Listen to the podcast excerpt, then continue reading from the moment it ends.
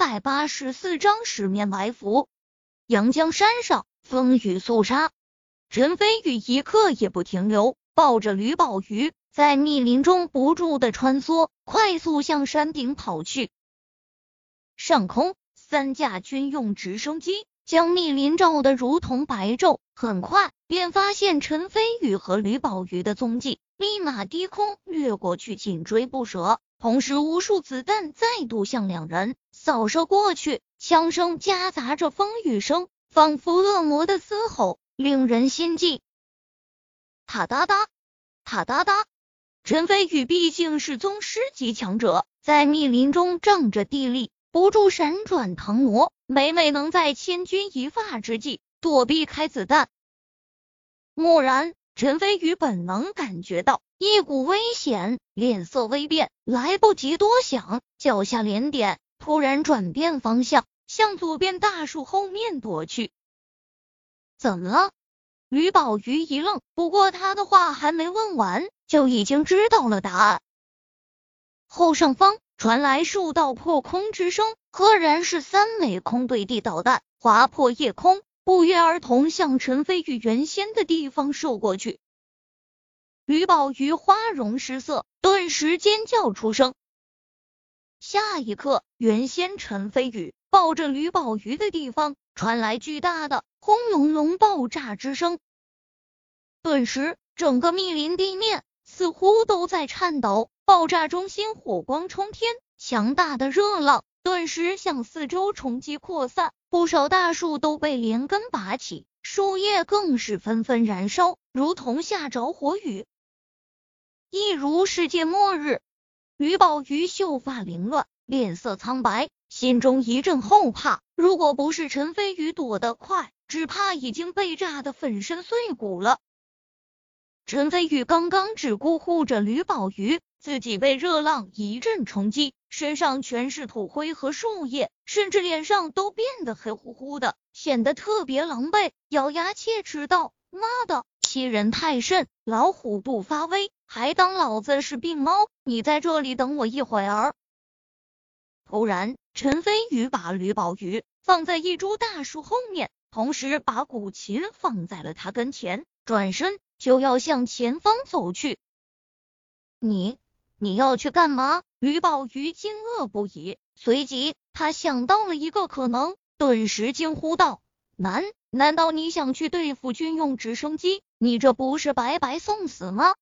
陈飞宇不言不语，直接转身，一个猫腰躬身向前跃去，几个起落间便立于一株最高的大树树顶枝叶之上，在风雨之中傲然而立，从腰间抽出一柄锐利软剑。与上空的军用直升机遥遥相对，赫然是一人一剑，直面而对三架火力凶猛的军用直升机。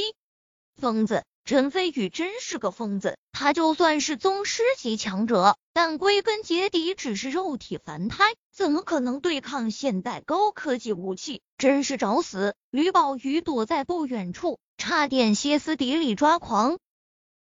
同时，一架军用直升飞机之内，我没看错吧？陈飞宇竟然主动冒头了，他想干嘛？难道想用肉身对抗现代高科技武器？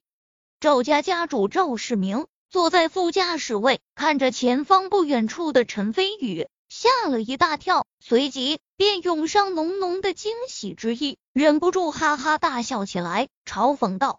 天堂有路你不走，地狱无门你偏来。陈飞宇，这次你死定了！要怪就怪你太傻逼吧，愚蠢！想不到陈飞宇竟然比我想象的还要愚蠢。武道强者修炼到高深层次，的确可以肉身抗炸弹，但那至少也需要到传奇强者的境界才行。陈飞宇何德何能，竟然想依靠一柄长剑对抗军用直升机？如此愚蠢的行径，真是笑掉老夫的大牙！我现在越来越好奇，裘剑清师弟究竟是怎么死在陈飞宇手上的了。五运宗的韩志远摇头失笑，神色嘲讽。谭台雨沉坐在机舱后面，一袭白衣，秋水长剑放于膝上，原本正在闭目养神。突然睁开眼睛，看着下方不远处立于大树树顶的陈飞宇，道：“就是他杀了仇师叔，既然他要找死，那就成全他。”好。赵世明应了一声，得意的笑道：“这三架米夫二十四多用途武装直升机是俄罗斯的金牌直升机，可与米国的阿帕奇直升机相媲美。我花费了巨大的功夫才从军区借来的，而且弹药充足，对付一个区区陈飞宇，绝对手到擒来。”说罢。赵世明做了个手势，驾驶员点头，立即向其他两架直升飞机下达命令。几乎是在瞬间，那两架武装直升机打开挂弹舱，分别露出两枚导弹，已经对准了陈飞宇。这两架武装直升机本就是低空飞行，这么近的距离下，陈飞宇根本躲不开，而且绝对会被炸得尸骨无存。一代长林省地下世界霸主的神话也要再次终结。陈飞宇，你快躲开啊！吕宝瑜神色惊恐，歇斯底里的喊道。第三架直升机内，赵世明等人已经露出了得意的笑容，仿佛已经看到陈飞宇导弹炸成粉末的样子。蓦然，就在导弹将发未发之际。陈飞宇眼中寒芒一闪而过，直接高高跃起，迎着风雨而上，速度飞快，瞬间跳在其中一架军用直升机的正上方。下一刻，陈飞宇神色凛然，大喝一声，手中长剑明出三尺银白色剑芒，在风雨之中猛然下劈，顿时银芒一闪，仿佛划破天地。原本用特殊金属材料制作的军用武装直升机瞬间被劈成两半，连螺旋桨都直接断裂，周身爆发出噼里啪啦的火光，向下方密林中坠落下去。此剑一出，妙到颠毫，惊艳绝伦，众人皆震。吕宝瑜又惊又喜，难以置信的掩住小嘴，随即轻轻松了口气。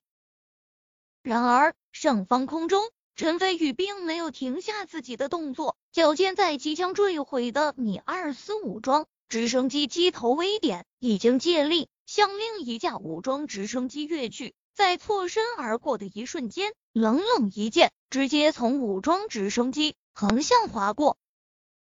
瞬间，随着武装直升机中传来数声凄厉惨叫，原先还不可一世的两架武装直升机。几乎是不分先后坠落在下方的密林中，顿时轰隆隆的爆炸之声不绝于耳，在密林中形成两个巨大的火球，强烈的气浪向周围扩散冲击，雨水还没下来，便已经蒸发殆尽。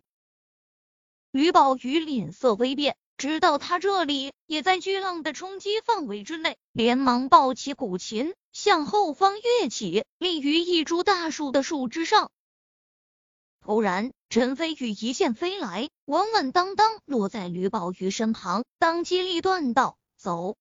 说罢，陈飞宇不由分说，直接抱起吕宝瑜，向山顶飞快跃去。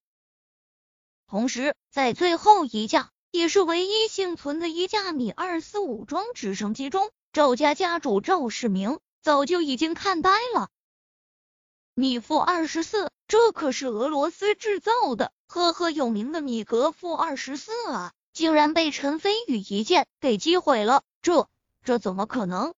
赵世明神色惊骇，额头流出冷汗，嘴唇都在微微颤抖。这三架军用直升机。是他花费了许多资源才从军区弄到手的，现在被陈飞宇一剑击毁两架，就算他这次杀了陈飞宇，后果也十分严重，搞不好还要上军事法庭。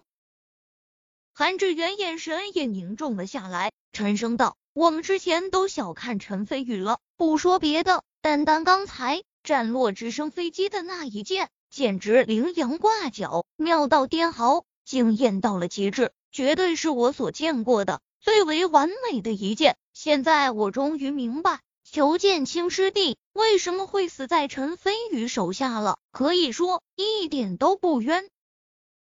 赵世明脸色在变，想不到这位五运宗的长老，赫赫有名的强者韩志远，竟然会对陈飞宇这么高的评价，震惊道：“那咱们要杀死陈飞宇，岂不是千难万难？”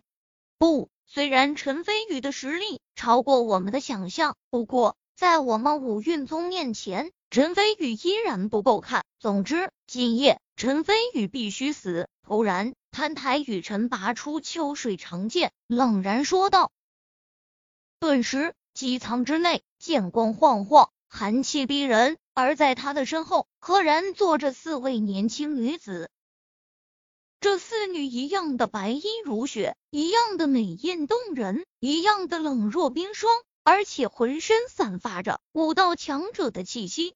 韩志远点点头，说道：“韩台小姐说的不错，既然现代高科技武器杀不死他，那就用我们武者的方式来解决。赵家主也不必担忧。以我看来，陈飞宇虽强，但顶多只是宗师强者，而且独木难支，在我们五运宗高手的围剿下，陈飞宇必死无疑。这阳江山就是他的埋骨处。”好，那一切就拜托诸位了。如果杀得了陈飞宇，赵家以后任凭五运宗差遣。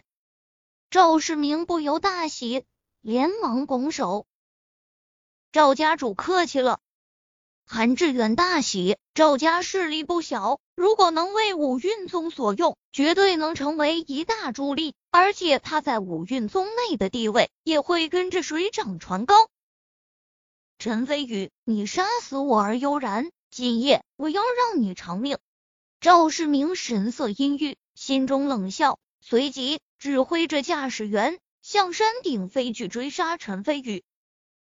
没过多久，陈飞宇抱着吕宝瑜便来到山顶，只见周围修竹摇曳，在前方还有一个草庐。吕宝瑜大喜，说道。那是我师傅住的地方，咱们快进去。只要有我师傅在，大局就定了。后方军用直升机已经越追越近，陈飞宇毫不犹豫，直接快速跑进草庐中。只见里面空无一人，地面还落着一层薄薄的灰尘，显然这里的主人已经离去。吕宝瑜眼中闪过一丝失望之色，随即。想到一个更为严重的问题，自己师傅不在，那如何击退后面的追兵？突然，陈飞宇把吕宝瑜放下，同时把古琴安放在桌子上，沉声道：“你为我抚琴一首。对了，我喜欢听《十面埋伏》应景。”随即，陈飞宇转身持剑向草庐外走去。你，你要去干嘛？吕宝瑜花容微变。杀人！陈飞宇头也不回，立于草庐外面，单手持剑，直面越来越近的武装直升机。吕宝瑜深吸一口气，随即双手放在琴弦上，道：“好，我来抚琴，增你杀人之心。”说罢，激烈高昂的琴音从草庐中传来，回荡于阳江山上，正是一首十面埋伏。混合着风雨声，更增杀伐之意。